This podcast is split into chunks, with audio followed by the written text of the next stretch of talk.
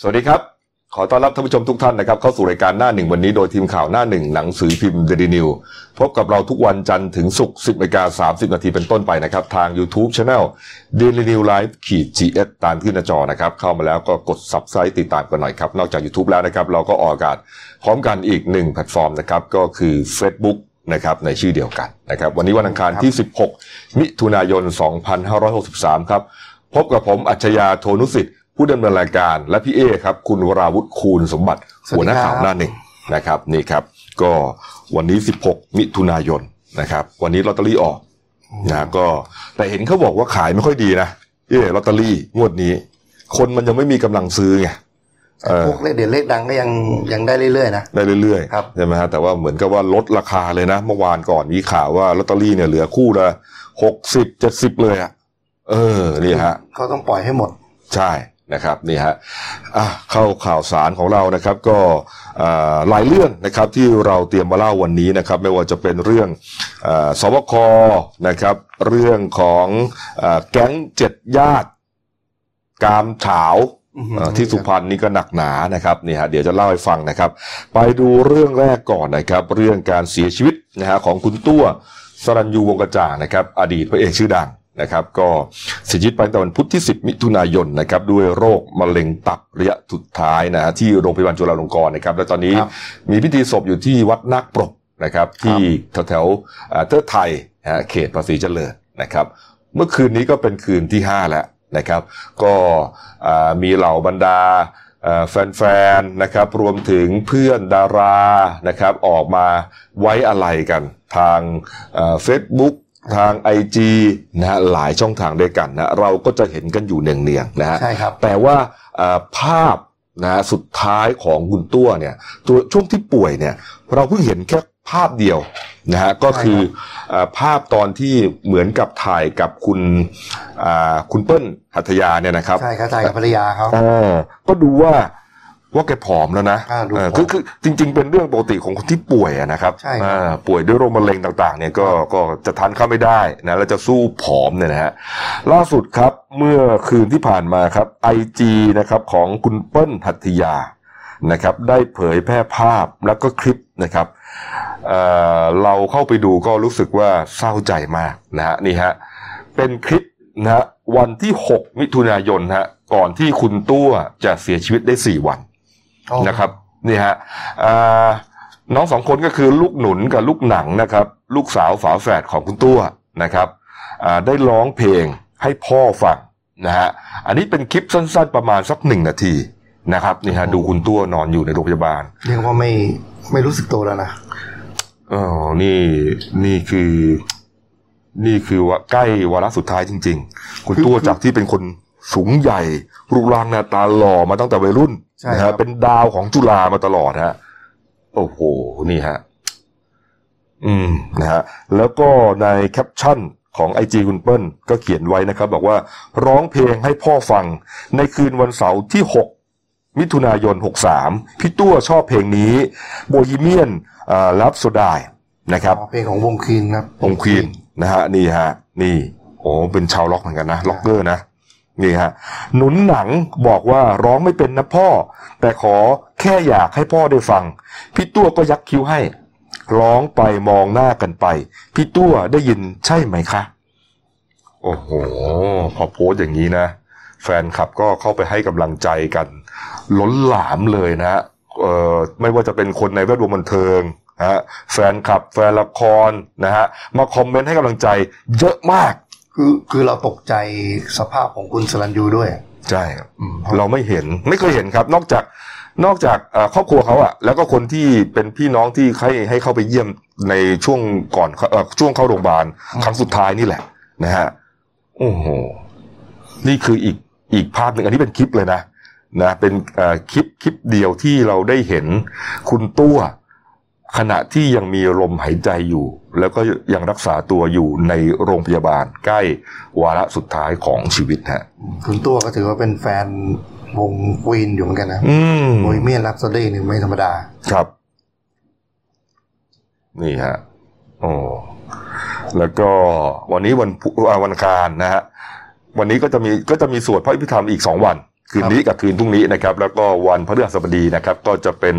อ่าพิธีพระราชทานเพลิงศพเป็นกรณีพิเศษนะครับก็ YouTube และ Facebook ของ Daily New Life GS เนี่ยก็จะถ่ายทอดด้วยนะครับติดตามกันได้นะครับอ่าเป็นกำลังใจให้ครอบครัวนะฮะแล้วก็สงสัยว่าน้องหนุนน้องหนังเนี่ย ชื่อมาจากไหน เออเออจากไหนอะจากไหนฮะ ลูกสาวของคุณตัวเขาเรียกว่าแม่ขนุนหนังอ่าคุณตัวเขาชอบแบบไทยๆไงอ๋อ แม่ขนุนหนังเวลาเวลาเปรียบเทียบผู้หญิงที่รูปร่างหน้าตาดูอวบอัดน่ารักอะไรประมาณเนี้ยเขาเรียกแม่หนุนแม่ขนุนหนังก็เลยเอาชื่อว่าลูกหนุนกับลูกหนังก็ดีเออหัวน่ารักกับชื่อฝรั่งเยอะเลยอ่านะดูดูมีดูมีกิมมิคดูดูมีที่มาที่ไปนะครับอะเอาละครับเอามาดูเรื่องโควิด -19 กันบ้างนะครับ เมื่อวานนี้ครับ สมเด็จพระนางเจ้าเอ่อสมขออภัยนะสมเด็จพระเอ่อพระเจ้าน้องนางเธอเจ้าฟ้าจุฬาภรณ์นวลัยลักษณ์อัครราชกุมารีกรมพระศรีสว่างควัตวรขัตติยราชนารีครับพระราชทานพระเอ่อพระวโรกาสให้พลเอกประยุทธ์จันทร์โอชา นายกรัฐมนตรีและรัฐมนตรีกลาโหม พร้อมด้วยนายอนุทินชาญวีรกูล รองนายกรัฐมนตรี และรัฐมนตรีสาธารณสุข นายดิษทัศน์โหตกิจเลขานุการ เลขาธิการนายกรัฐมนตรีอ่าและนายแพทย์ทวีสินวิษณุโยธิน โฆษกสบคนะครับเข้าเฝ้าทูลละอองพระบาท ณพระตำหนักจักรีบงกฎจังหวัดปทุมธานีครับ โอกาสนี้ครับท่านนายกก็รายงานนะฮะถวายรายงานความคืบหน้าของการปฏิบัติงานต่างๆ ของสบคในการครับป้องกันโควิด -19 จนเรียกว่าอ่าใกล้จะชนะอยู่บาลามาล่อนี่แหละนะครับนี่ฮะแล้วก็จากนั้นครับสมเด็จอ่า พระเจ้าน้องนางเธอนะครับก็ทรงมีพระดำรัสชื่นชมการทำงานของรัฐบาลนะฮะตลอดจนพระราชทานกำลังใจให้กับศูนย์ปฏิบัติงานสบคนี่ฮะแล้วก็ทรงแสดงความห่วงใยการปฏิบัติที่ของแพทย์และพยาบเอ่อพยาบาล บุคลากรทางการแพทย์นี่ฮะอืมนี่ครับก็เป็นภาพที่เอ่อน่าปลื้มปิติครับนะครับ นี่ฮะนี่เอาละครับเอา ไปดูยอดกันบ้างนะครับ เมื่อวานนี้ก็คุณหมอทุยสินแถลงยอดนะครับพี่ครับ ก็ถือเป็นข่าวดีนะครับครับอ่าในแพทย์ทวีสินนะครับโฆษกสบคนะครับ ก็บอกว่าเมื่อวานยอดผู้ป่วยของเรานะครับ ผู้ติดเชื้อใหม่เนี่ยศูนย์คือไม่มีเลยไม่มีเลยเสียเออชีวิตศูนย์รักษาหายก็ศูนย์คือคือที่ป่วยอยู่ยังไม่ได้รักษาไม่หายครับ ก็คือเท่ากับว่ายอดผู้ติดเชื้อเรารวม 3,135รายนะครับ ผู้เสียชีวิต หยุดอยู่ที่5 58ราย โอ้ยหยุดมานานแล้วนะใช่น่าจะครับสัปดาห์หรือสองสัปดาห์แล้วล่ะใช่คครับรับผมส่วนรักษาหาย 2,987ราย ครับ แล้วก็รักษาอีก 90รายครับ รักษาอ่ารักษาอยู่ตอนนี้ครับอยู่ที่โรงพยาบาลนะครับก็ 90 คนด้วยกันนะครับ ส่วนนี่สถิติรายย่อยก็ผู้ผู้ป่วยคราวนี้ครบ 21 วันหรือ 3 สัปดาห์แล้วนะครับ ที่เรายังไม่พบ เรายังไม่พบผู้ผู้ป่วยใหม่นะครับ อันนี้ไปถึงเมื่อวานนี้ ใช่ครับครับหมายถึงผู้ป่วยใหม่ในประเทศนะแต่อืม ที่พบนี่จะไปพบตามศูนย์กักกันตามก็คือคนที่เดินทางกลับมาจากใช่ต่างประเทศ ส่วนยอดผู้ป่วยเนี่ย ก็ต้องพอดูเนี่ยนะครับ จับกลับจากคูเวต174รายนะครับ ก็ติดเชื้อ34กลับจากอินโดนีเซีย648ราย ติดเชื้อ65อืมกลับจากปากีสถาน196ราย ติดเชื้อ13ครับกลับจากซาอุ274ราย ติดเชื้อ18แล้วก็อีกละสุดท้ายเกิดจากกาตาร์ 216 รายติดเชื้อ 9 คือส่วนใหญ่เนี่ยก็จะมีเชื้อเข้ามาแทบทุกประเทศอะนะครับนี่ฮะมีแต่ไทยนี่แหละที่ลดลงลดลงแล้วก็เมื่อวานนี้ไม่มีเลยใช่ครับนะครับนี่ฮะเอ่อคุณหมอทวีสินยังพูดถึงประเด็นของกรุงปักกิ่งนะครับ ที่อ๋อจีนนะฮะที่มีการติดเชื้อขึ้นมาอีกรอบใหม่นะครับ แล้วก็ไปค้นพบว่าเชื้อนี้ครับมันแพร่มาจากตลาดซินฟาตี้ครับเป็นตลาดค้าส่ง อาหารสด อาหารทะเลสินค้าการเกษตรพวกนี้นะครับ แล้วก็ในตลาดนั้นเนี่ยมันก็มีซูเปอร์มาร์เก็ตอยู่แห่งหนึ่งนะปรากฏว่าเขาก็ส่งเจ้าหน้าที่ไปตรวจนะฮะไปตรวจพบเชื้อโควิด -19 มันไปอยู่ที่เขียง เขียงสำหรับชำแหละปลาแซลมอนฮะโอ้โห ตกใจกันใหญ่เลย เพราะว่าก็ทำให้รู้ว่าที่มาที่ไปเนี่ย ตอนเนี้ยมันสามารถที่จะ คือคือคือคือเราก็ไม่มั่นใจว่าสุดท้ายแล้วเนี่ย อาหารดิบอะปลาดิบอะครับ มันมันจะมีเชื้ออยู่หรือเปล่าเลยฮะ แล้วทำให้หลายห้างนะห้างสินค้าหลายแห่งในกรุงปักกิ่งเนี่ย ตัดสินใจหยุดซื้อขายเนื้อปลาแซลมอน ตั้งแต่วันที่เจอเลย นี่ ประเด็นก็อยู่ตรงที่ว่า และถ้าอย่างนั้นเนี่ยเอ่อไอตัวเชื้อโควิด -19 เนี่ย มันจะเกาะอยู่กับพวกเนื้อปลาดิบทุกส่วนทุกตัวหรือเปล่า ไม่น่าจะขนาดนั้นนะครับ เออ แต่เป็นที่แซลแซลมอนเขากินกันดิบไงมันก็เลยแบบ ไม่มีการไม่มีกระบวนการใหม่ ใช่ถ้าใครเอาไปต้มเอาไปก็เลยผมว่ามันก็ไม่น่าจะมีปัญหาอ่าคือคือคือพวกปลาทะเลน้ำลึกเนี่ย ส่วนใหญ่จะกินกันดิบใช่เพราะมันจะไม่คาวนะฮะก้างก็ไม่มีเป็นก้างเอ่อก้างมีแต่เป็นก้างใหญ่ นะแล้วเพราะฉะนั้นเนื้อเนื้อจะเยอะมาก แล้วสีก็สวย แต่แซลมอนเนี่ยเขาก็ไปทำสุกได้ แต่เขาก็ไม่ค่อยนิยมกันไม่ค่อยนิยมอ่าไม่นิยมกัน ทีนี้ประเด็นก็คือว่าอ่าทางคุณหมอทวีสินนะฮะก็เลยแนะนำเพราะนักข่าวเขาถามว่าสรุปแล้วเนี่ยปลาดิบยังกินได้ไหมในในไทยเนี่ยเพราะจริงนี่มันเกิดขึ้นที่จีนนะฮะอยู่ที่เขียงก็ไม่รู้ว่าเออจริงแต่ความรู้สึกผมนะไอ้เชื้อโควิดในทีเนี่ย มันอาจจะเผอิญไปอยู่บนเขียงของไอ้แซลมอนพอดีก็ได้ถูกไหมพี่จะติดไปกับ ปลาตัวอื่นก็ได้ไม่ใช่ต้องเป็นปลาแซลมอนเออเขียนนั้น แต่คุณหมอก็แนะนำว่าเอาเอาที่ดีที่สุดก็คือ อย่าไปกินปลาดิบมัน หมายถึงทำให้สุกเออถ้าเราแวงก็กินสุกไปก่อนเออกินสุกไปก่อนนะจะจะไปเผาจะไปปิ้งย่างหรือจะไปต้มไปลวกอะไรก็ว่ากันไปใช่ครับนะครับนี่ฮะเพราะอย่างน้อยเนี่ยถ้ามันติดอยู่กับไอ้เนื้อปลาไอ้เชื้อโควิดอะฮะมันก็ต้องถูกฆ่าตายแล้วล่ะใช่ครับเออ ก็จะปลอดภัยความร้อน ครับผม นี่แหละนะฮะ อ่า เอาละครับเอาไปดูอีกประเด็นหนึ่งครับ เรื่องของอาหลังจากที่เมื่อวานนี้นะครับเป็นวันอ่าคลายล็อกนะฮะวันแรกนะฮะของเฟสที่สี่นะครับก็หลายกิจการกิจกรรมเนี่ยก็กลับมาเปิดให้บริการกันเยอะแยะเลยใช่นะครับครับ ที่ระงับไปปิดไปเนี่ยนะฮะบางอย่างก็เรียกว่าอ่าผ่อนปลนเพิ่มขึ้นนะครับ บางอย่างก็ผ่อนปลนกิจกรรมนั้นมาเลย นี่อย่างเช่นนี่ครับทางอ่าเจ้าหน้าที่ภาครัฐหลายหน่วยงานก็ลงไปตรวจบรรดาพวกสวนสนุกสวนน้ำอะไรต่างๆ ที่อยู่ในห้างใช่เพราะว่ารอบนี้เนี่ยเขาอนุญาตให้เปิดให้บริการแล้วครับนะครับเฟสซีนะฮะก็อย่างคุณช่อทิพย์สิทธิภูลนะครับผู้อำนวยการเขตคันนายาวครับ ก็ลงพื้นที่ไปตรวจสอบ สยาม Amazing Park ฮะอ๋อแหมพูดอย่างนี้อาจจะไม่เข้าใจอะไรครับพี่แหมสวนสยามสวนสยามครับโอ้โหเรียกนี่เขาฮะเป็นทางการเออเนี่ยเขาชื่อใหม่ไงโอ้ครับเออนี่ฮะโอ้โหก็เขาก็มีมาตรการแน่นอนครับทุกอย่างนะฮะตามที่ภาครัฐเขาวางไว้นะฮะแล้วก็มีคนไปเที่ยวกันเยอะเลยนะเพราะปิดกันนานไงเพราะปิดนานมันก็อ่าเครื่องเล่นผมว่ามันก็จะก็จะแบบ สะอาดอะน้ำเนิ้มอะไรต่างๆ มันมีสวนน้ำด้วยใช่ไหมอ๋อใช่ครับนี่เครื่องเล่นต่างๆนี่เด็กไปกันเต็มเลย ปิดยังปิดอยู่ไงโรงเรียนยังไม่เปิด นี่ นี่ครับ แล้วก็อีกที่หนึ่งนะฮะโยโย่แลนด์ครับสวนสนุกโยโย่แลนด์นะฮะทางคุณวรเศรษฐ์วิสารศักดิ์นะครับ ผู้อำนวยการเขตประเวศนะก็ไปตรวจสอบเลยครับ ตั้งอยู่ในห้างซีคอนสแควร์อ๋ออ่าศรีนครินทร์นะ อันนี้ผมเคยพาลูกไปอ่ามีไหมฮะตอนแรกผมนึกอยู่ตั้งนาน อ่าใช่ใช่โยโย่ผมก็เคยพาลูกไปเหมือนเอกันอมันคนเยอะนะเด็กเยอะแล้วก็อยู่ชั้นสามหรือชั้นสี่นี่แหละชั้นน่าจะชั้นสี่แล้วกว้างมาก เออทั้งชั้นเลยอะมันมีอะไรเยอะแยะไปหมดเลย คือเด็กที่ไม่เกิน ไม่เกินไม่เกินแปดขวบเนี่ย เข้าไปในสวรรค์เขาเลยแหละเออโโหเออมันตื่นตาตื่นใจมากนะของเราอะเมื่อยผู้ใหญ่ต้องเดินเข้า เมื่อยโต๊ะก็ไม่มีนั่ง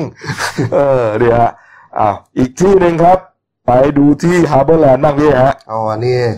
อันนี้เป็นที่ศูนย์การค้า Fashion Island นะครับครับ พอพามาเล่นก็พาบุตรหลานมาเล่นสวนสนุกก็อย่างคึกคักก็เปิดบริการเป็นวันแรก อืม โดยผู้มาเข้า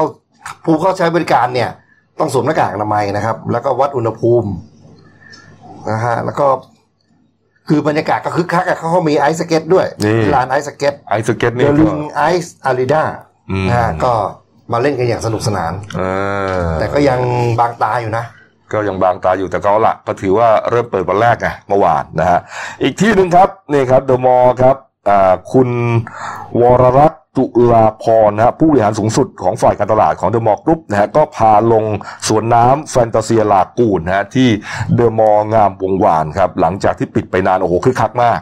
ไอ้อย่างเงี้ยเด็กก็ชอบ แล้วเราก็เราก็สะดวกแล้วด้วย บางทีไม่ต้องถ่อไปถึงทะเลอะ ขับรถไปแป๊บเดียวก็ถึงไงเล่นแป๊บเดียว แต่ที่นี่จะมี signature อยู่อย่างนะครับสวนน้ำที่เนี่ยคืออะไรฮะไอ้ที่ถ้าคุณจะไปขึ้น slider อะคุณต้องขึ้นขึ้นบันไดไปบันไดมันจะอยู่ข้างตึกอะเออมองลงมาแล้วอ๋อเหรอหวาดเสียวมากโอ้แล้วต้องเล่นเป็นเพื่อนลูกอะเขาเดินขึ้นไปโอ้โหเออสักพักลูกเดือดแล้วพ่อเดินต่อ เด็กนี่ขึ้นขึ้นมาขาสั่นอะว่าง่าย อืมเนี่ย มันน่าเล่นอะ มันมีใช่เหมือนครับมีน้ำฉีดมีอะไรเงี้ยนะครับ ก็สนุกสนานแล้วก็เขาก็มีเขาเรียกว่ากาดด้วยนะเออครับเขาเรียกเขาเรียกเออเออเขาเรียกอะไรไลฟ์การ์ดนะไลที่ฟ์นี่เขาการ์ดที่นี่เขาจะมีเขาจะคอยเตือนไม่ให้เด็กแบบอ่าเล่นผาดโผนอะเออฮะนี่ฮะเด็กไปผิดโซนตัวเล็กไปอยู่โซนใหญ่ใช่ก็จะโดนคอยดูเป่านกหวีดจะคอยดูอ่าโดนแจ้งนะครับนี่ ก็เพื่อความปลอดภัยครับนะครับนี่ฮะเอาไปดูต่างจังหวัดกันบ้างครับ ทีเชียงใหม่ฮะขึ้นเหนือไปหน่อยฮะไปดูที่ปางช้างแม่สา อำเภอแม่ริมครับ เปิดให้บริการวันแรกเหมือนกันครับ โอ้โห นักท่องเที่ยวไทยเทศก็ไปให้อาหารสัตว์ไงช้างอะได้กินทันทีได้กินสักทีนะตอนนั้นมีข่าวช้างผอมนะก็คือคือก็แต่ไม่แต่ไม่ได้หมายความว่าช้างที่นี่นะฮะหมายถึงว่าเคยมีข่าวช้างผอมเนี่ย อืมคือเนี่ยละคือนักท่องเที่ยวมาซื้ออาหารในเขาเนี่ยก็คือจะช่วยแบ่งเบาภาระของ ของสถานที่เลี้ยงไปได้เยอะเออ ใช่ไหมไม่งั้นก็ต้องควักเงินซื้ออันนี้จ้างนักท่องเที่ยวก็ได้บุญได้สุขใจช้างก็ได้อิ่ม ใช่เนี่ยก็ซื้อกล้วยซื้ออ้อย ซื้อถั่วฝักยาวอะไรมันกินอะใช่ครับ เออนี่ฮะอันนี้ก็ที่เชียงใหม่ อีกที่หนึ่งก็สวนสัตว์เชียงใหม่ อยู่ที่อำเภอเมืองครับ เมื่อวานเห็นบอกว่านักท่องเที่ยวล้นทะลักเลยนะฮะอั้นมานานนะครับนะแต่ว่าหมีแพนด้า โซนหมีแพนด้านี่ยังไม่เปิดใช่ไหมอืมนี่ฮะอ้าวเอาละครับ ไปดูอีกเรื่องหนึ่งนะ เรื่องนี้ก็เป็นอุทาหรณ์เหมือนกันนะครับ เป็นอุบัติเหตุที่เกิดขึ้นนะฮะ เกี่ยวเนื่องกับโควิดปลดล็อกคลายล็อกนะครับเคอร์ฟิวนี่แหละนะครับเอ่อหลังจากที่คลายล็อกวันแรกเริ่มตั้งแต่ห้าทุ่มวันอาทิตย์นะครับ ก็กลับบ้านกันดึกได้แล้วแต่ละนะครับเอ่อก็มีวัยรุ่นอยู่คนหนึ่งฮะ นี่คงจะอั้นมานานครับนี่ฮะอ่าตำรวจที่สนสำเร็จเขารับแจ้งเหตุว่ามีอุบัติเหตุนะครับ รถจักรยานยนต์พลิกคว่ำมีคนเสียชีวิตด้วยนะฮะอยู่ใต้ สถานีรถไฟฟ้าฮะสถานีรถไฟฟ้ากรุงธนบุรีนะครับอ๋อครับก็แถวแถวๆคลองสารไปตรวจสอบนะครับ พบว่าอ่ามีอุบัติเหตุจริง นะฮะแล้วก็พบศพผู้เสียชีวิตนะฮะชื่อว่านายนัชนนท์มากมูลอายุ 21 ปี เป็นชาวจังหวัดลบบุรีครับ เรียกว่าอุบัติเหตุอ่าร่างกายก็ขาหักขาหักเนี่ยนะฮะครับสอบสวนก็บอกว่าผู้ตายเนี่ยขี่มาด้วยความเร็วสูงมาคนเดียวฮะแล้วก็เกิดเสียหลักชนกับแบรีเออร์จนเสียชีวิตดังกล่าว แต่ไฮไลท์มันอยู่ตรงที่ว่า ไฮไลท์มันอยู่ตรงที่ว่ามันมีคนเขาไปตรวจสอบ Facebook ของผู้ตายนะฮะได้โพสต์นะฮะโพสต์ก่อนที่จะออกมาซิ่งเนี่ยสองชั่วโมงฮะเขียนว่าอะไรครับพี่ครับเอ่อเอ่อผู้ตายโพสต์ว่านะครับประกาศข่าว ยกเลิกเคอร์ฟิวคืนแรก หลังห้าทุ่มไปไหนก็ได้คนเดียว จะบิดเท่าไหร่ก็ได้ โอ้โห เนี่ยเหมือนกับว่า คือขอขอปลดเคอร์ฟิวปล่อยความอัดอั้นหน่อยนั่นแหละปลดเคอร์ฟิวแล้วนะครับ จะไปไหนก็ได้ขอบิด จะบิดเท่าไหร่ก็ได้ คือจะซิ่งเท่าไหร่ก็ได้ นี่ฮะ แล้วสุดท้ายก็มาจบชีวิตครับ โอ้โหนี่ฮะเอ่อก็ต้องเตือนนะ เตือนน้องๆวัยโจ๋วัยรุ่นเนี่ยนะโอ้โหมันไม่ขนาดนั้นหรอกนะเออครับยังหนุ่มยังแน่น อืมนะฮะเรื่องนี้นี่ถึงท่านนายกเลยนะเอ่อพลเอกประยุทธ์เนี่ยบอกเลยนะครับ บอกว่าพอเห็นข่าวว่าอ่ายกเลิกคือเคอร์ฟิวคืนแรก 14 มิถุนายน เห็นวัยรุ่นต่างๆ เด็กแว้นก็พูดอยางนี้เลยนะ เห็นเด็กแว้นออกมา เนี่ย คือคนไม่ให้ความร่วมมือ นี่ เพราะฉะนั้นเดี๋ยวถ้าขืนทำนี้อีกเดี๋ยวจะกลับมาเคอร์ฟิวอีกนะหากทุกคนยังไม่รู้จักควบคุมตัว เอาแล้วคนที่เขาทำมาหากินเขาจะทำไงล่ะครับพวกตลาดสดตลาดอะไรที่เขาก็นี่ไงเคอร์ฟิวนี่ไงเออตำรวจจับไปสิครับเออเด็กแว้นก็ต้องจับเป็นส่วนๆไปใช่ไหมใช่ครับเราจะไปตีคลุมรวมไม่ได้ นี่ฮะ นี่ เอออะก็ต้องฝากพ่ออะฝากพ่อฝากแม่อะเออ ดูแลลูกหลานให้ดีก็แล้วกันนะครับ อืมนะฮะอ้าว โควิดก็ประมาณหนึ่งนะครับอ้าวนี่ฮะถ้ายังจำกันได้อีกเรื่องหนึ่งนะครับใช่ใช่อ่าพยาบาลคนหนึ่งนะฮะที่โรงพยาบาลถลางจังหวัดภูเก็ต ที่เขาบอกว่าทำงานหนักจนเส้นเลือดในสมองแตกอ๋ออะนี่ครับนี่ครัอ่ามีความคืบหน้านะพี่ครับ ก็คือเอ่อฮีเขาเรียกว่าฮีโร่ชุดขาวนะครับคุณครับ คุณรุ่งรัชนีกรนะครับ จิระตันตยาพรครับพยาบาลวิชาชีพชำนาญการพิเศษ โรงพยาบาลถลางจังหวัดภูเก็ตนะครับ ผู้ทำหน้าที่คัดกรองผู้ติดเชื้อโควิดก็ที่ชุมชนบางเทาโหมงานหนักนะครับ จนเส้นเลือดในสมองแตกล่าสุดอาการดีขึ้นแล้วอ่ากลับมาพักผ่อนที่บ้านแล้วฮะแล้วก็แล้วมันมีประเด็นที่น่าประทับใจก็คือตอนคุณรุ่งเนี่ย นั่งรถแท็กซี่กลับจากศิริราชกลับบ้านเนี่ยครับบอกว่าคนขับแท็กซี่จำได้ หมายถึงว่าพอรักษาหายแล้วอ่า หมอก็ให้กลับบ้านอ่าก็ได้แท็กซี่กลับจากศิริราชกลับบ้านครับโอ้แท็กซี่จำคุณลุงได้โอ้โหนี่คุณเป็นพยาบาลที่เคยเป็นข่าวใช่ไหมว่าน้องแท็กซี่เขาจำได้เขาเขาขอไปส่งฟรี โอ้ขอไม่นี่ฮะคิดตังค์ครับโอ้โหทำเอาคุณลุงน้ำตาไหลเลยครับอืมนี่ฮะนี่ฮะแม้ว่ามันจะเรื่องเล็กน้อยก็ตามนะ แต่ว่ามันมีคุณค่าทางจิตใจนะ เรื่องพวกนี้นะอืม ประทับใจกันทั้งสองฝ่ายเนี่ยนะครับใช่ครับนี่ เอาไปดูอีกเรื่องหนึ่งนะครับ เรื่องที่ปักกิ่งที่ผมค้างไว้เมื่อสักครู่เนี่ยฮะที่ว่า ไปเจอไอ้เชื้อโควิด -19 อยู่บนเขียงชำแหละแซลมอนนะฮะในตลาดสดที่แถวปักกิ่งเนี่ยฮะปรากฏว่าเป็นเรื่องครับที่เมืองจีนนี่เข้าจริงนะมีรายงานครับอ้างอ่าหนังสือพิมพ์ของปักกิ่งเดลี่นะครับก็มีรายงานบอกว่าทางพรรคคอมมิวนิสต์จีนนะฮะได้สั่งให้บุคคลที่มีรายชื่อต่อไปนี้ 3 คนเนี่ยนะพ้นจากตำแหน่งทันทีฮะก็คือนายโจยู่ชิง รองผู้อำนวยการเขตเฟิงไท่นะฮะนายหวังหัวเลขาธิการพรรคคอมมิวนิสต์ประจำเมืองหัวเซียงในเขตเฟิงไท่และนายจางเหย่อหลินนะครับอันนี้เป็นผู้จัดการทั่วไปของตลาดสดซินฟาตี้ฮะโทษฐาน ปฏิบัติการล้มเหลวในการป้องกันและควบคุมโควิด -19 นะฮะโอ้โหเอาจริงมากเรียกว่าเด้งฟ้าผ่ากันเอเลยอนี่ฮะเจอเชื้อบนเขียงเด้งออกหมดเลยฮะนี่ย้ายฟ้าผ่ากันเลย เอาละครับ เอาไปดูยอดรวมหน่อยครับ เมื่อวานนี้ก็ไม่ได้เล่าให้ฟังยอดรวมนะฮะครับเอ่อสหรัฐอเมริกานะครับ ยอดเปรียบเทียบนะฮะยอดเปรียบเทียบ 8 อันดับนะครับ8อันดับของโลกฮะอเมริกาก็ยังอันดับหนึ่งนะครับ เมื่อวาน2ล้าน9หมื่นนะครับ ผู้ติดเชื้อวันนี้ขึ้นมา2ล้าน1แสน1หมื่นนะฮะก็ว่าประมาณสักเท่าไหร่อะประมาณสักหมื่นหนึ่งได้ไหม หมื่นหรือสองหมื่นอะครับ นี่ฮะ คือไม่ยอดไม่ตกครับ โอ้โห นี่ฮะ เยอะมากนะฮะ แล้วก็บราซิลนะครับ ก็บราซิลนี่จากแปดแสนหกขึ้นมาแปดแสนแปดบราซิลนี่ก็หนักหนามาก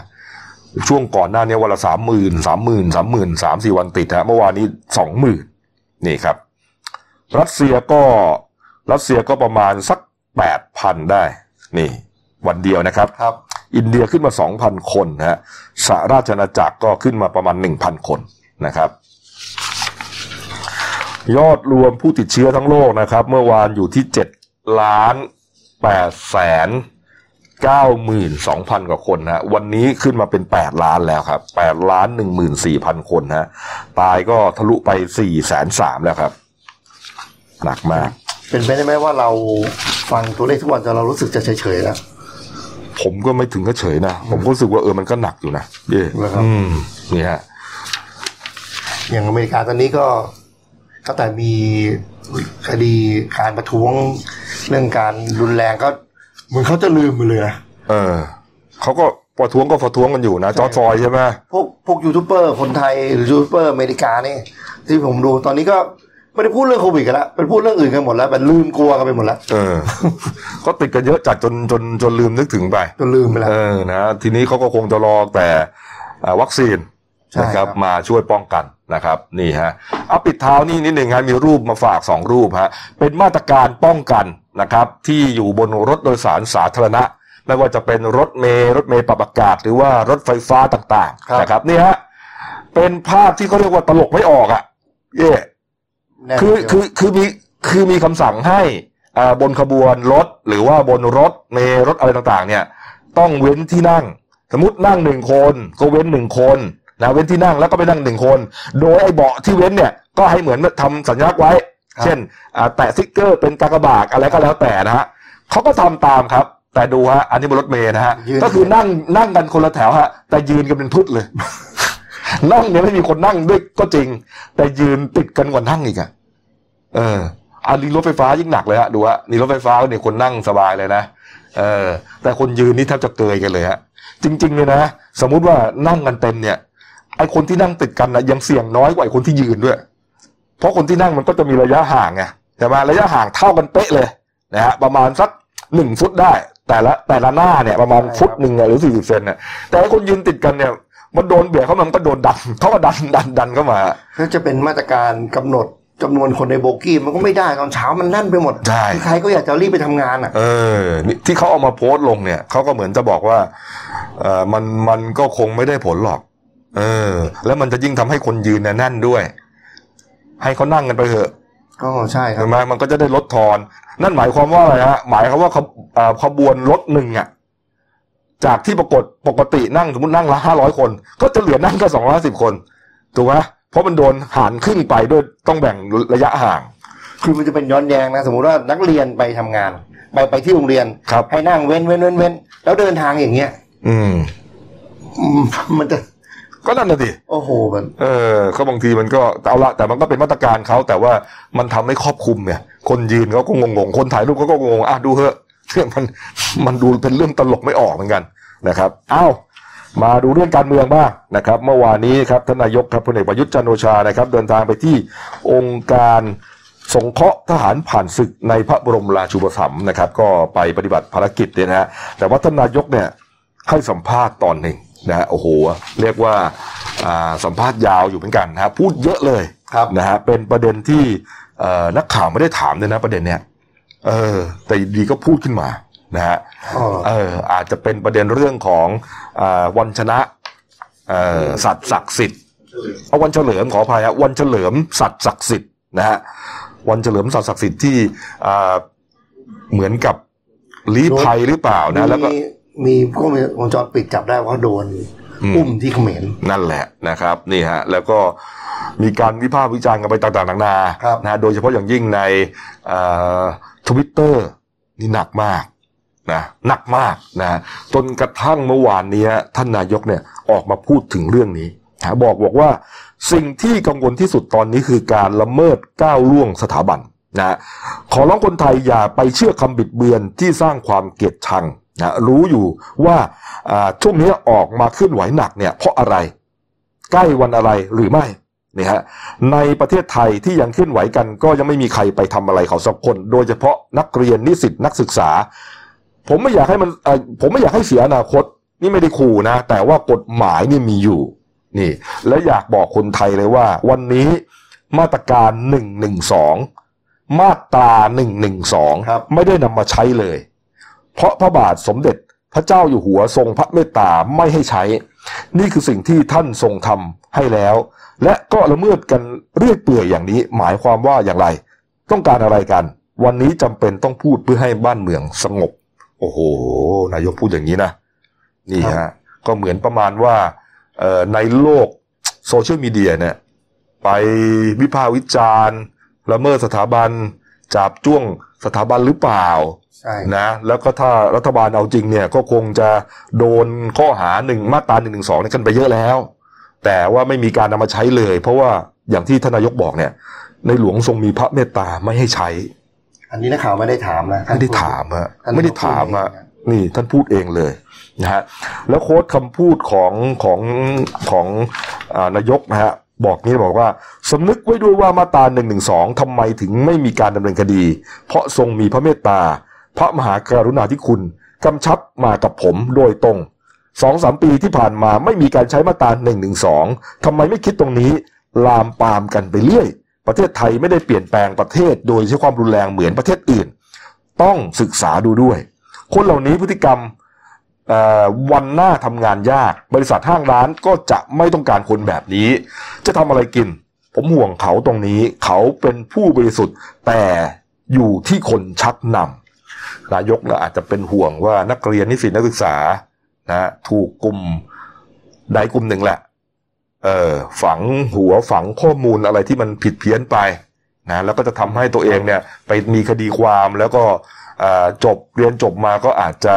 ไม่มีบริษัทห้างร้านไหนเนี่ยรับเข้าทำงาน เพราะว่ามีคดีที่มันเกี่ยวเนื่องกับสถาบันหรือเปล่านะเย่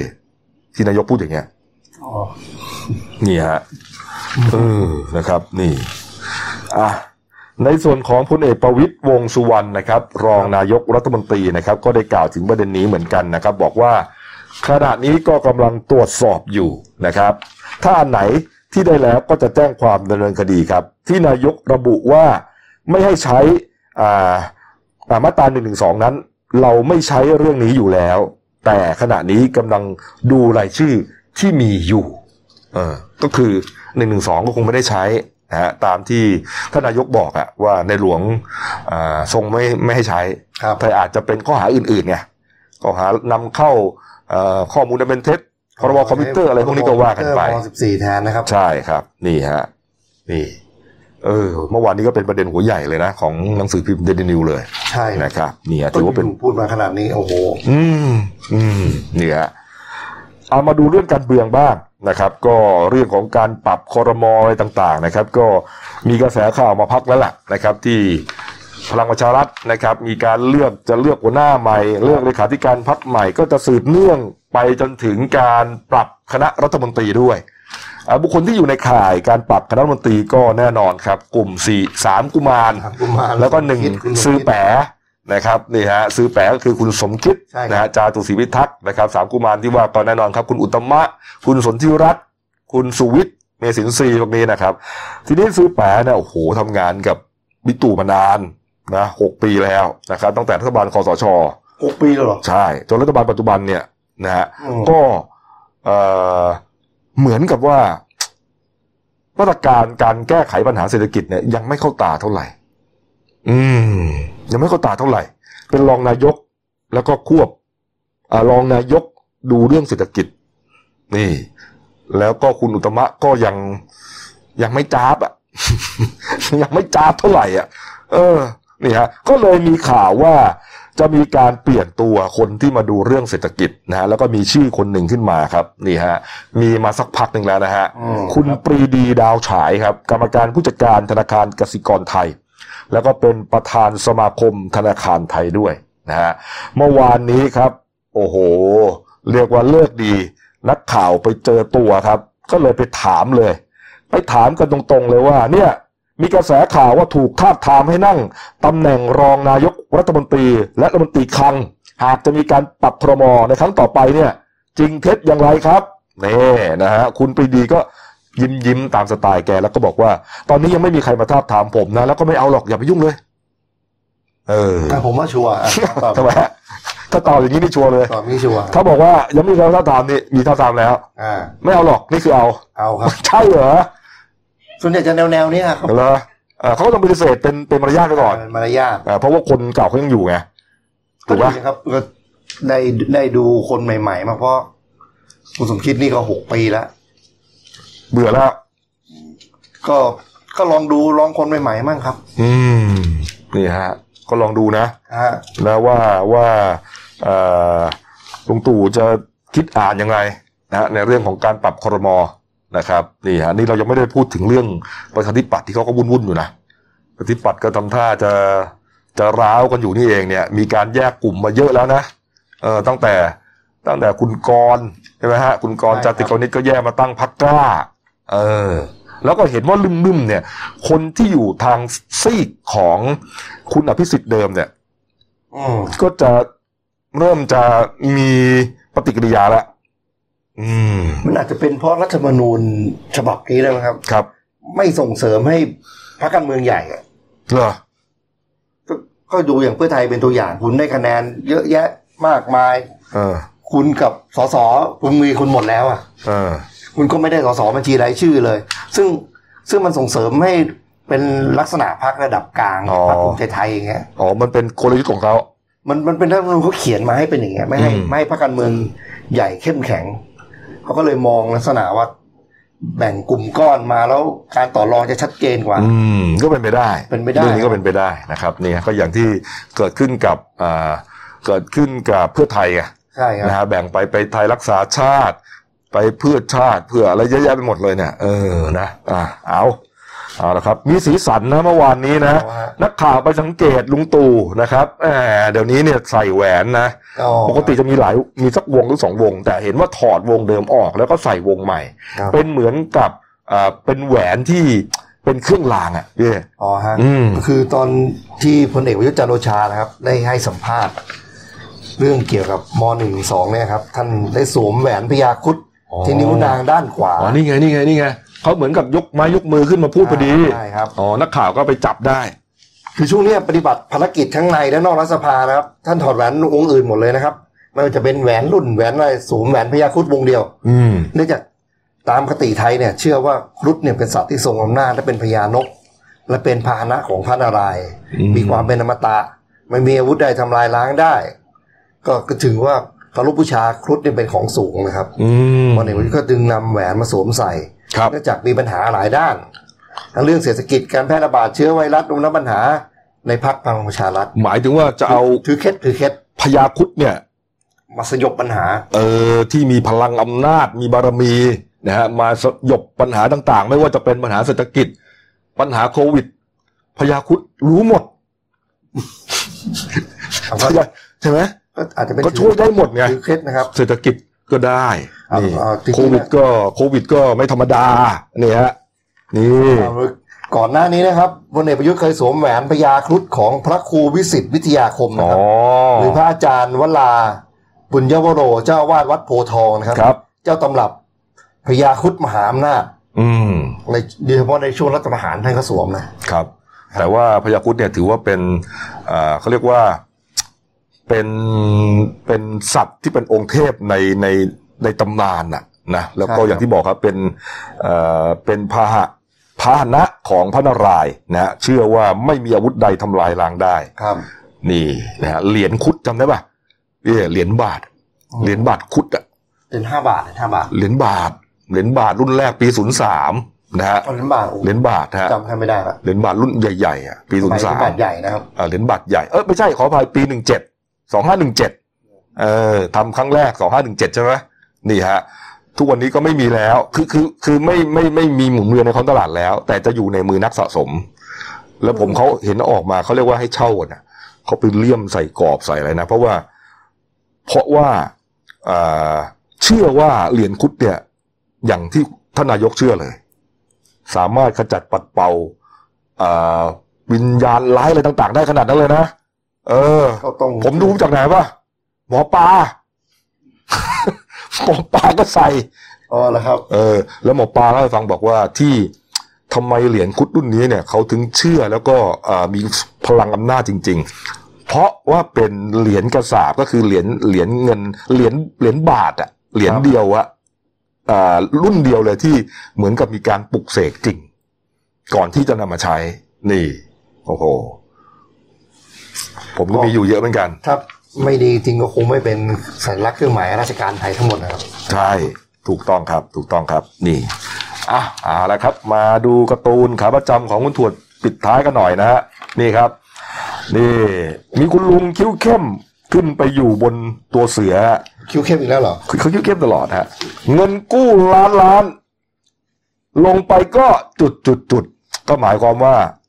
ลงหลังเสือไปก็ จะโดนเสือขมั่มเอาอะขย่ำเอาอะดูดูดูเสือเขาแงะเนี่ยนะฮะเมื่อไหร่จะลงชมเรืองดูตัวตามเสือชำชำเลืองดูว่าแล้ววาดเสือถ้าอ้วนเลยนะ ปกติเสือจะไม่ทรงนี้นะเขาจะไม่พุงใหญ่ขนาดนี้นะเขาจะผอมๆเสืออ่ากินดีอยู่ดีที่อ้วนไปนะฮะนี่ฮะแล้วก็ข้างล่างบอกว่าเอ่อโพลอยากให้ยุบสภาเลือกตั้งใหม่เออเหมือนประมาณว่าลุงตู่เนี่ยลงไม่ได้หรอกเออยุบสภาไม่ได้หรอก ลงหลังเสือไปก็เสร็จสิครับ ประมาณเนี้ยนี่ฮะไม่ต้องรีบยุบให้ทำงานไปก่อนครับจะได้ต่อเนื่อง เออนะฮะอ้าวอ่านี่เห็นอ่าหลังแบ็กกราวของเรานะครับ นี่ปลอดเชื้อในประเทศแล้ว 22 วันเหลืออีก 6 วันไทยชนะโควิด -19 หมายถึงว่าวันนี้เลยนะ วันนี้ช่วง 11โมงครึ่งเนี่ย ถ้าคุณคุณหมอทุยศิลป์หรือว่าคุณหมอบุ๋มเนี่ยแถลงเนี่ยว่าไม่มีติดเชื้อในไทยเนี่ยก็จะเป็นยอดนี้อ่า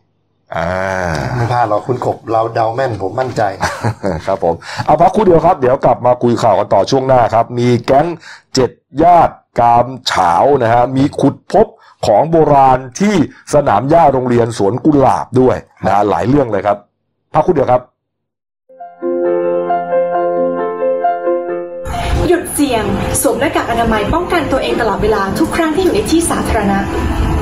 หยุดแต่ต้องไม่ควรจับสิ่งของสาธารณะทุกชนิด หยุดชุมนุมงดไปที่ที่มีคนอยู่เป็นจำนวนมาก เช่น สนามกีฬาผับบาร์หรือว่าคอนเสิร์ตหยุดประมาทกินร้อนแยกช้อนจานส่วนตัว รับประทานอาหารจานเดียวจะดีที่สุด หยุดเผลอ social distancing อยู่ห่างกัน 2 เมตรเสมอค่ะ หยุดลืม ล้างมือ 20 วินาทีให้เป็นนิสัย หยุดพูด พูดเท่าที่จำเป็น ป้องกันละอองฝอยออกจากปากให้น้อยที่สุด เราจะก้าวผ่านไปด้วยกัน No COVID 19กับ Daily Life ขีด th มาแล้วครับช่วงสองของรายการหน้าหนึ่งวันนี้ครับเมื่อกี้ก็คุยกันนะว่าปลดล็อกไปกินอะไรกันที่ไหนนะพี่ไปที่ไหนนะเมื่อวานวันไปลองทะเลเผามาดูครับเลอเออทางบ้านวอนมาสามเดือนแล้วครับเออคนเยอะไหม ก็คึกคักในระดับหนึ่งนะครับ แต่อืมแต่ไม่ไม่ถึงกับแน่นเหมือนเมื่อก่อน อืมแล้วเมื่อวานสามารถไปตักอาหารเองได้เหรอนะฮะอืม แล้วก็แต่เขากำหนดนะห้ามนั่งห้ามนั่งเกินสองชั่วโมงซึ่งซึ่งทุกที อ๋อ นั่นน่ะมันเป็นข้อกำหนดของพวกบุฟเฟ่ต์อยู่แล้วอืมแต่ไม่นะถ้าเป็นร้าน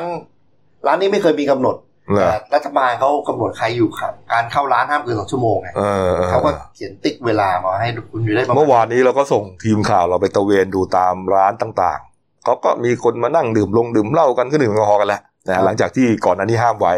นะครับอะเอามาดูข่าวกันหน่อยฮะอะผมก็ลืมมาขึ้นมาทุกทีเลยนี่เอ้านี่ครับ แก๊งญาติกามเฉาวฮะเกิดขึ้นที่จังหวัดสุพรรณบุรีครับนี่ฮะเมื่อวานนี้ครับพันตำรวจเอกมาโนดจิตพักดี รองผู้การจังหวัดเอ่อสุพรรณบุรีนะพร้อมด้วยตำรวจนะครับอ่า ตำรวจที่สพเมืองสุพรรณบุรีฮะเขาก็แถลงข่าวความคืบหน้า คดีจับกลุ่มผู้ต้องหาข่มขืนกระทำชำเราเด็กหญิงอายุ 12 ปีฮะเรื่องของเรื่องเอาคร่าวๆก่อนนะครับก็คือมีเด็ก 12 ปีนะครับก็เหมือนกับพ่อแม่เนี่ยแยกกันอยู่นะแล้วก็มีพี่สาวอยู่คนหนึ่งนะพี่สาวก็เอาน้องสาวเนี่ยไปฝากเลี้ยงกับญาติ แล้วก็มั่นใจว่า จะต้องดูแลน้องสาวเราได้เป็นอย่างดี เพราะว่าเป็นญาติกันนะฮะสนิทสนมกันอยู่ครับแต่ปรากฏว่าเหตุการณ์ไม่ได้เป็นอย่างนั้นนะฮะไอ้ญาติพวกนี้นะฮะกลับมาก่อ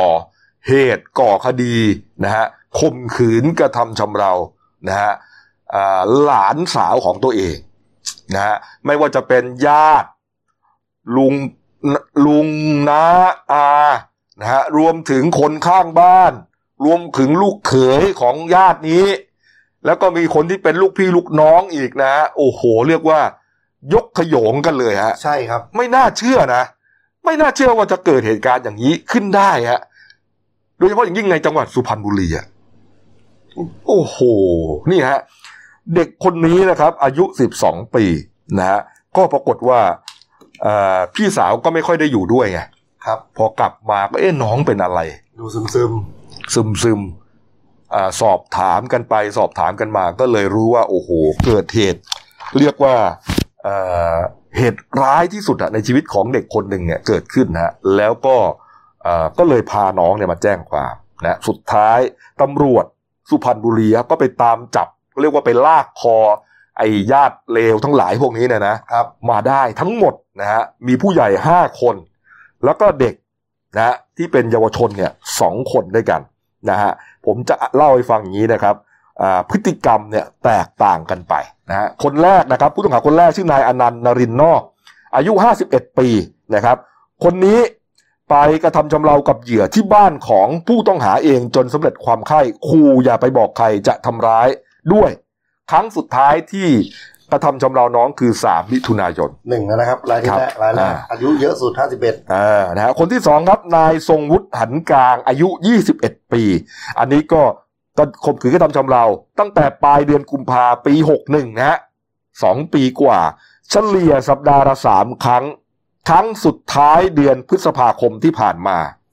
นี่ฮะ นี่คนที่สองไปแล้ว ในสัปดาห์หนึ่งเนี่ยมันจะต้องวนเวียนมาประมาณสามครั้ง ครับ คนที่สามครับ นายประเชิญชาวปายนาอายุสามสิบสองปี อันนี้เข้าไปข่มขืนเหยื่อในบ้านเลย ในห้องน้ำด้วย แล้วขู่จะฆ่าทิ้งถ้าเอาเรื่องไปบอกใคร คนที่สี่นายพยาวเรืองฤทธิ์อายุสามสิบสองปี อันนี้เข้าไปข่มขืนขณะที่ไม่มีใครอยู่ที่บ้านเหยื่อนี่ฮะไอคนที่ห้าครับ นายสุรัตน์ภูคัง อายุสามสิบสี่ปี เป็นลูกเขยของนายอนันต์ผู้ต้องหาคนที่หนึ่ง โอ้โห มึงนี่เลวยันลูกเขยเลยเหรอเนี่ย นี่ฮะ แล้วก็เข้าไปก่อเหตุ ตามคำให้การของเหยื่อ วันเว้นวันนะฮะ วันสุดท้ายที่ไปทำน้องคือสามมิถุนายน โอ้โห นับนับจากไทม์ไลน์ไอ้ห้าคนเนี่ย เด็กคนนี้ต้องโดนย่ำยีแทบทุกวัน ใช่ มันก็เหมือนสลับกันไง มาตลอดเอ๊ะพอใครออกจากปุ๊บเด็กอยู่แค่คนเดียวมันมาละเออ โอ้โหใช่ฮะมันก็เหมือนสลับกันไปสลับกันมาใช่ครับ ดูฮะและอีกสองคนเป็นเด็กนะฮะอีกสองคนเป็นเด็ก หมายความว่าอายุไม่เออสิบสี่ปีเนี่ยไม่มากกว่านี้นะฮะคนหนึ่งเป็นเหมือนลูกพี่ลูกน้องของน้องผู้หญิงด้วยฮะนี่ข่มขืนกระทำชำเราหลายครั้งเช่นเดียวกันนะฮะทั้งหมด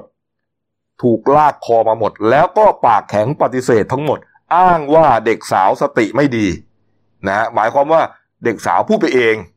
สติไม่ดีสติไม่สมประกอบฮะแต่ตำรวจไม่เชื่อแน่นอนนะฮะสอบปากคำเด็ก นี่ โอ้โห แล้วก็อ่าพอคุยกับเด็กเนี่ยรู้เลยว่าเฮ้ยเขาไม่ได้สติไม่ดี คุยก็รู้แล้วว่าคนไหนเป็นคนไหนบ้าคนไหนไม่บ้าพูดตรงใช่ๆนะฮะเออ นี่ เรื่องข่มขืนนี่ผลการตรวจร่างกายมันชัดเจนนะฮะแล้วก็เอาน้องเนี่ยไปตรวจร่างกายนะฮะน้องอยู่ป .6 นะฮะอายุ12 ปี ก็พบว่ามีถูกร่อมรอยเอ่อ ข่มขืนทำชำเราแน่นอนนะครับนี่ฮะแล้วก็โทษนะฮะของอ่าคดีนี้นะฮะก็ค่อนข้างสูงนะครับข่มขืนกระทำชำเราเนี่ยฮะก็โทษจำคุก7ถึง20 ปี แต่ถ้าใช้อาวุธด้วยนะใช้อาวุธร่วมด้วยในการข่มขืนข่มขู่นะฮะก็จะสูงสุดถึงจำคุกตลอดชีวิตนะฮะโอ้โหนี่ เรื่องนี้เนี่ยอ่าทางพันตำรวจเอกมาโนดบอกว่าไม่มีใครระแคะระคายญาติญาติๆนะ ไม่มีใครรู้เลยนะฮะเพราะว่าเป็นญาติพี่น้องกระทำกันเสียเอง เรื่องจึงเงียบฮะมีเพียงเหยื่อกับพพี่สาวเท่านั้นที่รู้นะก็ไม่สามารถทำอะไรได้เพราะเก่งกลัวฮะนอกจากนี้ฮะอ่าบริเวณโดยรอบเนี่ยญาติห่างๆเนี่ยบางคนรู้เนี่ยก็ถูกข่มขู่ด้วยก็อย่าไปพูดอย่านะไปพูดด้วยอ่าเออ นี่ฮะ แล้วสุดท้ายก็ลากคอไอ้ญาติเลวทั้งทั้งกวนเนี่ยนะ ไปฝากขัง ที่ศาลจังหวัดสุพรรณบุรีฮะนี่ระหว่างนั้นเนี่ยคุณกัญจนาศิลปอาชานะครับหัวหน้าพักชาติไทยก็เป็นคนสุพรรณเนี่ยนะฮะก็ไปเยี่ยมน้องนะฮะน้องเนี่ยเขาเอาไปอยู่ที่บ้านพักเด็กและครอบครัวที่จังหวัดสุพรรณบุรีนะครับไปเยี่ยมน้องแล้วก็ให้กำลังใจ คุณกัญจนาก็บอกว่าเอ่ออยากจะให้มาให้กำลังใจ แล้วจะดูว่าน้องเนี่ยจะจัดการกับชีวิตต่อไปอย่างไร แต่ว่าเบื้องต้นเนี่ยพบว่าสภาพจิตใจของน้องเนี่ยค่อนข้างดี นะฮะแล้วก็เลยเอ่อให้กำลังใจไปว่าจะต้องสู้กันต่อไปนะแล้วก็หลังจากที่อ่าพ้นเรื่องนี้มาแล้วเนี่ยต้องดูว่าจะให้น้องไปอยู่ที่ไหนไงเพราะว่าไปอยู่ในสังคมอย่างนั้นเนี่ยคงไม่ได้อีกแล้วนะฮะใช่นี่ครับนี่ครับ แล้วก็มีรายงานด้วยนะครับ ว่าไอ้ญาติเลวทั้งหลายเนี่ยนะก็มีการอ่ายื่นหลักทรัพย์ประกันตัวนะฮะคนที่ห้าประกันตัวได้ไปครับ นายสุรัตน์ภูคังฮะที่เป็นลูกเขยอะนะฮะอันนี้ ยื่นหลักทรัพย์สามแสนห้าประกันตัวไปได้ศาลอนุญาตด้วยนะครับศาลอนุญาตให้ประกันตัวด้วยฮะส่วนผู้ต้องหาที่หนึ่งถึงที่สี่ยังหาหลักทรัพย์มายื่นประกันตัวไม่ได้ก็เลยถูกยัดเข้าคุกไปก่อนไอ้ลูกเขยนี่ไม่ธรรมดานะ เข้ามาข่มขืนวันเว้นวันนะอือหือเรียกว่าวนเวียนมาตลอดนะครับเฉความเฉลี่ยนะอืม พอเราฟังอย่างนี้เนี่ย เออเรื่องที่คุณเอ่อคุณบุ๋มนะฮะปนัดดาวงพิดี เขาออกมารณรงค์เนี่ย เราก็จะเริ่มจะเห็นด้วยนะข่มขืนต้องต้องประหารนั่นประมาณนี้มันมีเคยมีแคมเปญอยู่อะเออบางทีเนี่ย มันมันเหมือนกับแค่การทำทางเพศจริง เหมือนกับทางร่างกายจริง แต่คนที่เขาถูกกระทำเนี่ย จิตใจเขานะจิตใจเขาก็ถูกกระทำไปด้วย เออ ไม่ได้หมายความว่า เอาแล้วก็แล้วกันไม่ใช่อย่างนั้นนะเออมันมันมีความสุดโทมเสื่อมโทรมทางจิตใจด้วย เด็กจะต้องอยู่อย่างหวาดผวา แล้วก็ไม่รู้จะใช้ชีวิตต่อไปอย่างไรเนี่ย เออถ้าเป็นคนอื่นก็ยังว่าไปอย่างนี่มันลุงพี่ป้านะอากูทั้งนั้นเลยเนี่ย โอ้โหคืออยู่ครอบครัวนี้ไม่ได้แล้วครับโอ้ไม่ได้แล้วครับนะฮะเลวกันขนาดนี้ฮะจะไปอยู่ได้ไงนะฮะคุณบุ๋มนะครับ เมื่อวานนี้ก็เลยออกมาโพสต์เฟซบุ๊กนะ ผมเห็นคนก็เป็นไลค์เป็นแสนนะนะบอกว่าเมื่อคืนได้อ่านข่าวเด็ก 12 ถูกครอบครัวและญาติล่วงละเมิดทางเพศเป็นเวลาติดต่อกันหลายปี บุ๋มยืนยันได้เลยว่าคดีแบบนี้เกิดขึ้นในสังคมเยอะมาก และเกิดขึ้นทุกวัน ที่น่าเศร้าคือหลายต่อหลายคน คนในครอบครัวก็ไม่ปกป้อง ไม่สนใจ สภาพจิตใจของเหยื่อบุบสลาย ยิ่งกว่าตายทั้งเป็น ถ้าใครที่รู้ว่ากำลังถูกทำร้าย และเป็นเหยื่อคุกคาม และล่วงละเมิดทางเพศ ติดต่อบุ๋มหรือองค์กรทำดีได้ตลอดเวลานะคะ พวกเราสัญญาว่าจะอยู่เคียงข้างคุณ และช่วยเหลือคุณให้มากที่สุดนี่เนี่ยฮะเนี่ยทำทำคือทำงานอะทำเพื่อสังคมแบบเป็นรูปเป็นร่างเห็นจริง ๆ นะ ใช่ครับเออเห็นจริง ๆ ว่าเออเนี่ยถ้าอย่างเงี้ยเนี่ยติดต่อได้เลยแล้วจะมีคนช่วยเหลือคุณ เพราะเรื่องนี้เนี่ยบางทีเหยื่อที่ถูกข่มขืนก็ไม่กล้าไปบอกญาติเพราะอาย ผู้หญิงก็ไม่กล้าไปแจ้งตำรวจ เพราะอาย เพราะตำรวจเวลา เอ๊ะเห็น เวลาตำรวจเขาถามไหมเขาเขาสอบปากคำสมัยก่อนอะที่ยังไม่มีพวกเกี่ยวกับอะไรอะเอ่อวิชาชีพอะสาววิชาชีพอะถามโอ้ถามอะไปโดนที่ไหนไหนตรงไหนมั่งคือ โอ้โห กูมาบากหน้ามาแจ้งนี่กูก็จะอายแย่แล้วต้องเล่าให้หมดเลยว่าโดนตรงไหนอะข่มขืนอะเออกับกับดูคุณบุ๋มนี่มามาแนวนี้ดีนะเพราะว่าเมื่อก่อนจะมีคุณปวีนาของสกุลทำทำด้านนี้อยู่ คุณปะอะไรนะ คุณอะไรนะ คุณปวีนาอ๋อคุณปวีนาไม่คใช่รับปาลีนาอ๋อครับ ผมก็ตกใจแกไปทำด้านนี้ตอนไหนคืเป็มือนี้คือองค์กรคือถ้าคุณปวีนาก็เริ่มลาลาไปถ้าไม่ได้คุณปุ๋มได้คุณบุ๋มมาแทน มาสืบทอดนี้ผมว่าจะดีมาก ใช่ใช่ฮะนี่นี่ฮะเอาให้กำลังใจกันแล้วกันนะครับเออชื่อมาคุณกบสะดุ้งเลยผมก็ผมก็ตกใจ ก็ไม่ได้พูดถึงแกนะแค่ตกใจเฉยๆนะฮะเอาไปดูที่สวนกุหลาบบ้างครับ โรงเรียนสวนกุหลาบวิทยาลัยนะครับแถวๆเอ่อสะพานพุทธนี่แหละนะครับ นี่พวกโอ๊กทั้งหลายเนี่ยนะเออดูครับเขาไปขุดดินจะทำอะไรบูรณะอะไรเนะฮะปรากฏว่าไปเจอของเก่าของโบราณเพียบเลย ก็คือที่โรงเรียนศูนย์กุหลาบวิทยาลัยนะครับ ก็ เชิงสะพานพุทธฝั่งพระนครเนี่ยนะครับศูนย์กุหลาบเขาเรียกศูนย์กุหลาบหนึ่งเนี่ยนะครับอืมกำลังขุดสนามฟุตบอลนะครับบริเวณหน้าอาคารตึกยาว เพื่อวางระบบระบายน้ำใต้ดินนะครับ ฝังลักกี้ไฟเบอร์แซนซึ่งเป็นวัสดุใยสังเคราะห์มีคุณสมบัติในการช่วยระบายน้ำให้เกิดน้ำขังบนสนามหญ้า ซึ่งระบายน้ำได้อย่างรวดเร็ว ลักษณะเหมือนกับแบบ ใช้คำว่าอะไร สนามบอลสนามบอลระดับ ที่มีมาตรฐานหน่อยอ่าใช่ครับไอ้ระบบนี้จะระบายน้ำได้คือเร็วเล่นมากไปแล้วก็น้ำไม่ท่วมขังมันจะระบายใช่ไหมฮได้มาระบายลงเลยมันอ้าวเออพอขุดขุดดินลงไปกว่าสองเมตรนะครับ เพื่อเพื่อทำรากฐานการระบายน้ำเนี่ยปุ๊บว่าคนงานที่ขุดใช้แมคโครปุ๊บประเภทสิ่งของต่างๆประเภทถ้วยชามกระเบื้องขวดแก้วขวดดินเผานะครับ ลักษณะคล้ายของเก่าของโบราณฝังอยู่ในดิน โอ้นี่เยอะเลยอะ นี่อ่านะฮะคืออาจจะไม่ได้เก่ามากนะ อย่างเงี้ยนะฮะแต่ว่าก็เก่าอะ ใช่ครับเออคงไม่ถึงขั้นแบบยุคสุโขทัยอะไรอย่างเงี้ย แต่ว่าผมก็คิดว่าน่าจะเป็นแนวแนวๆแบบรัตนโกสินทร์ตอนต้นเหมือนกันนะใช่ฮนี่ทงเพราะว่าโงยตอนนั้นเนี่ยพวกอ่าเครื่องชามสังคโลกจากจีนจากอะไรพวกเนี้ย เข้ามาที่กรุงรัตนโกสินทร์แล้วใช่ครับเออแล้วตรงนั้นเนี่ยก็เหมือนเป็นย่านเก่าด้วยพี่ก็นะริมริมน้ำใช่นะเป็นย่านชุมชนเก่าอะไรเก่าเนี่ย นี่ฮะเออก็แปลกนะเต็มเลย แล้วก็ส่วนใหญ่ก็จะเป็นพวกถ้วยชามรามหายมีขวดมีอะไรด้วยป่ะ นี่ฮะ นี่ มีเคียวอ่ามีอุปกรณ์ด้วยเนี่ยเออ นี่ อันนี้เป็นเหมือนโถหรือว่าแจกันอะไรสักอย่างเนี่ยมนี่เป็นขวด มีหูหิ้วด้วย โอ้เยอะอยู่นะครับ เนี่ย เนี่ยเออ นี่ฮะนี่ไม่น่าเชื่อนะว่ามันถูกฝังอยู่กันยังไงได้ยังไงนะหรือเออเป็นวังเก่าบ้านเก่า อืม ใช่ใช่ใช่เป็นไปได้ครับ นี่ฮะก็เลยเอ่อเก็บไว้อ่า ทางโรงเรียนเขาก็นำไปรวบรวมไว้ที่พิพิธภัณฑ์ของสวนกุหลาบนะครับ ครับ ทางด้านนายกินพัฒน์พิบูลวิชิตธรรมรงค์ครับผอโรงเรียนสวนกุหลาบ ก็ได้บอกว่าได้แจ้งให้ทางกรมศิกรมศิลปากรมาทำการตรวจสอบ ว่าสิ่งของที่พบเนี่ยเป็นอะไรลักษณะอะไรสมัยไหนนะครับอืมส่วนการขุดสนามหญ้าหน้าตึกยาวนะครับ ก็เร่งทำอยู่เพื่อให้เสร็จทันปีการศึกษาใหม่หนึ่งกรกฎาคมนี่ก็ใกล้แล้วสิอ่า ก็อีกอีกประมาณสิบห้าวัน ผมดูทรงแล้วจะไม่เสร็จแล้วเนี่ย อือหือมาขุดกันขนาดนี้นะครับอืมอ้าว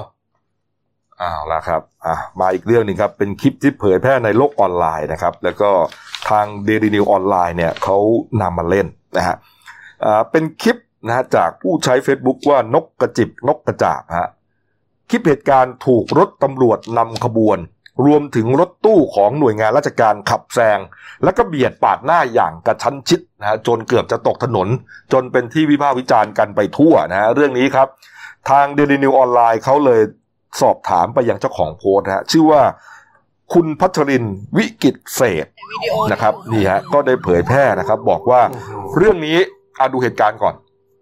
ดูก่อนเดี๋ยวจะมีฟังเสียงด้วยใช่ไหมไม่มีฟังเสียงนะอะนี่ฮะก็เหตุการณ์เนี่ย เกิดขึ้นเมื่อบ่ายสามโมงของ 12 มิถุนายนครับเขาบอกว่าเดินทางกลับจากเพื่อนๆนะฮะครับเอ่อกลับจากจันทบุรีจะกลับเข้ากรุงเทพนะครับ ระหว่างทางเนี่ยมันเป็นสนเอ่อถนนเส้นรองอ่า เส้นแกงจันทบุรีเส้นรองหมายถึงว่ามีสองเลนสวนอะแล้วก็มีอาจจะมีไหลทางหน่อยๆนะฮะก็แคบๆไป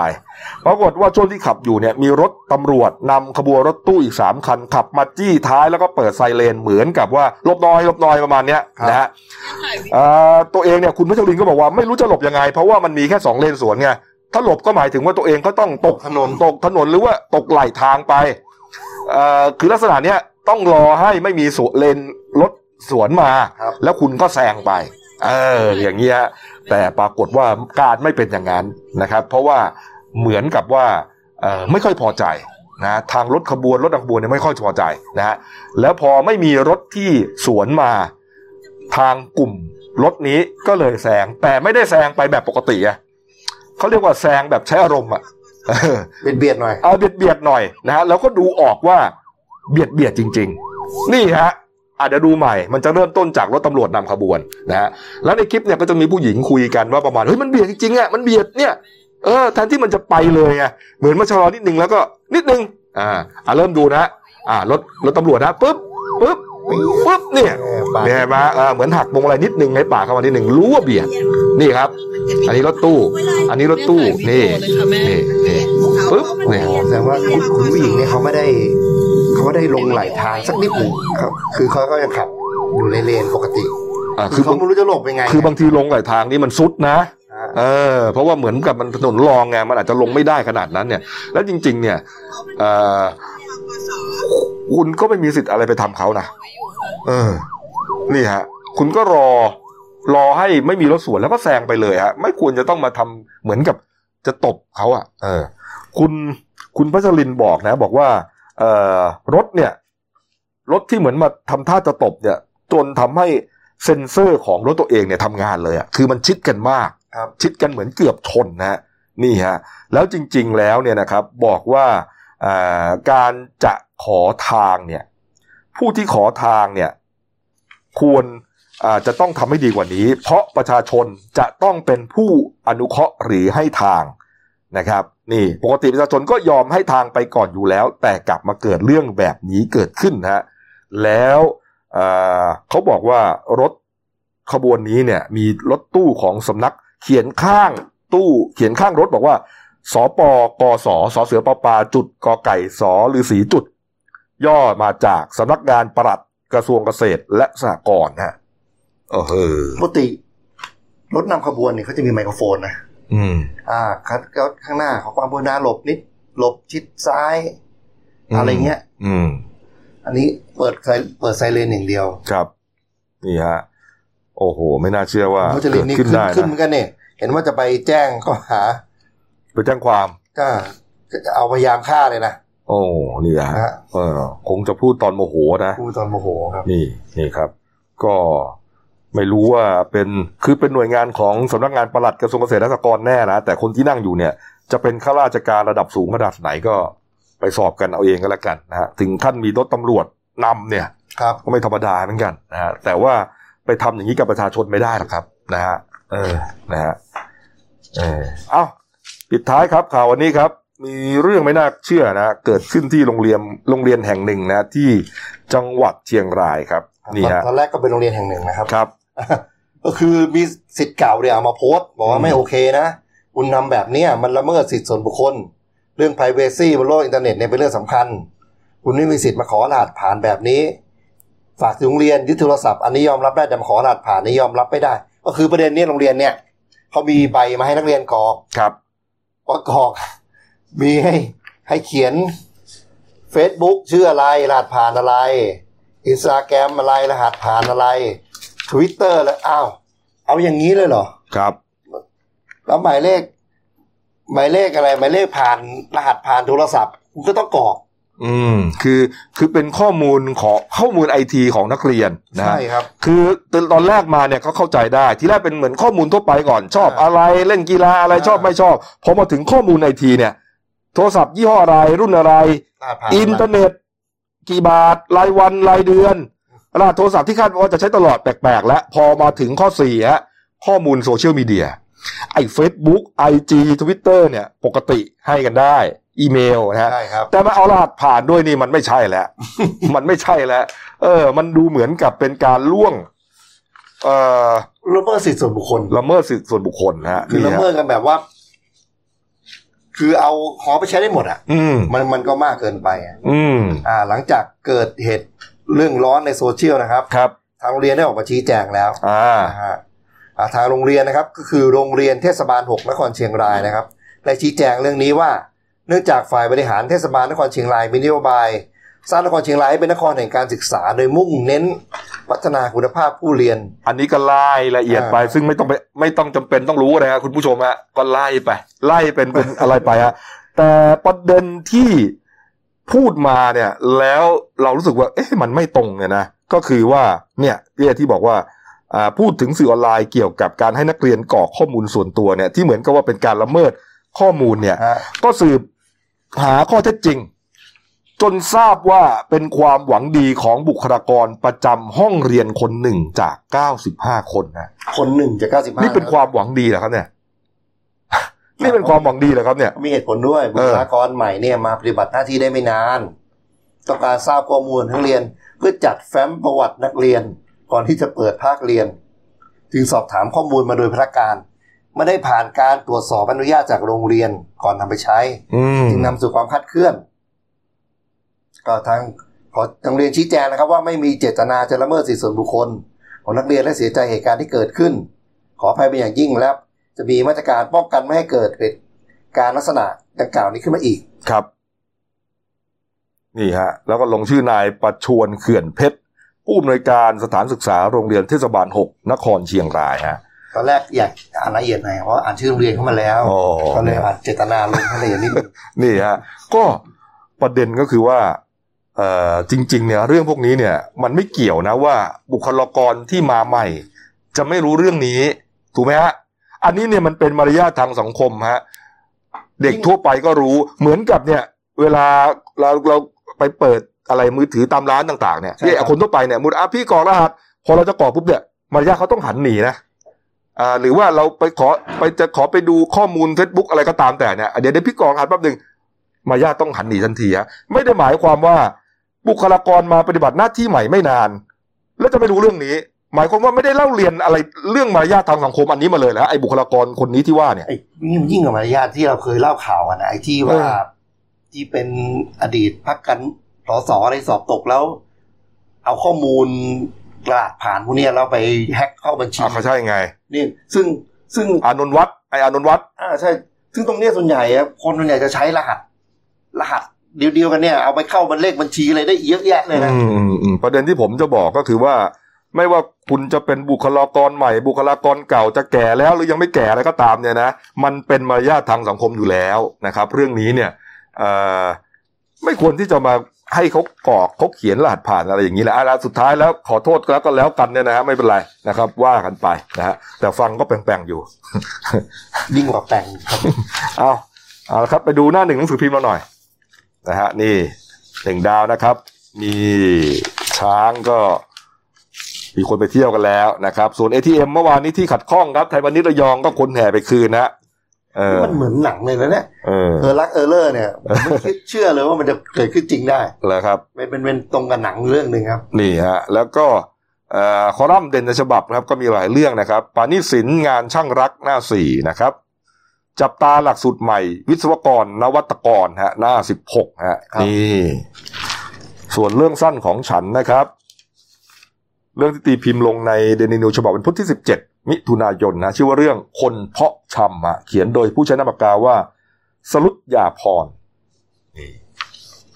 เรื่องราวจะเป็นอย่างไรก็ไปอ่านกันนะฮะส่วนตลาดนัดเดลินิวนะครับ ก็จบไปแล้วนะเมื่อวานก็บอกไปทีแล้วนะครับ แต่ว่าตลาดนัดเดลินิวไลฟ์ยังอยู่ครับนี่ฮะกลุ่ม Facebook นะฮะเข้ามาซื้อมาขายกันได้พ่อค้าแม่ค้ารวมถึงลูกค้าด้วยนะฮะตอนนี้ก็ กำลังคึกคักกันเลย หลายพันคนแล้วนะใช่ครับนี่ฮะก็เกือบสองพันแล้วล่ะนะครับนี่ฮะมานะมาครับผมก็พยายามซื้อเรื่อยๆ อันไหนชอบก็ซื้อนะเมื่อวานนี้เฮ้ยคุณกบขอทราบราคาหมดช้อปแหลกช้อปแหลกครับนี่เต็มบ้านเลยน้ำพริกตอนเนี้ย ไม่รู้แม่อะไรต่อแม่อะไรฮะ เอา เอาละครับครบถ้วนครับ ฝากช่องเราด้วยครับเดนิวไลท์ขีด TS นะครับก็มีทั้ง 2 แพลตฟอร์มนะครับ YouTube และ Facebook ในชื่อเดียวกันนะครับ แล้วก็อย่างที่เห็นข้างหลังเราเนี่ยนะครับปลอดเชื้อในไทยในประเทศแล้ว 22 วันครับ เหลืออีก 6 วันไทยชนะโควิด -19 นะฮะวันนี้เนี่ย ตอนนี้เนี่ยจะเที่ยงแล้วนะรู้แล้วล่ะ ข้างนอกเนี่ยกำลังกำลังกำลังรู้แล้วแหละนะฮะว่าว่าเอ่อคนติดเชื้อจะเท่าไหร่อะไรยังไงนะครับ เดี๋ยวจะมารายงานกันกันแล้วกันนะครับ ในช่วงของ breaking news อะบ่ายๆนะครับ วันนี้หมดเวลาครับลาไปก่อนครับ สวัสดีครับ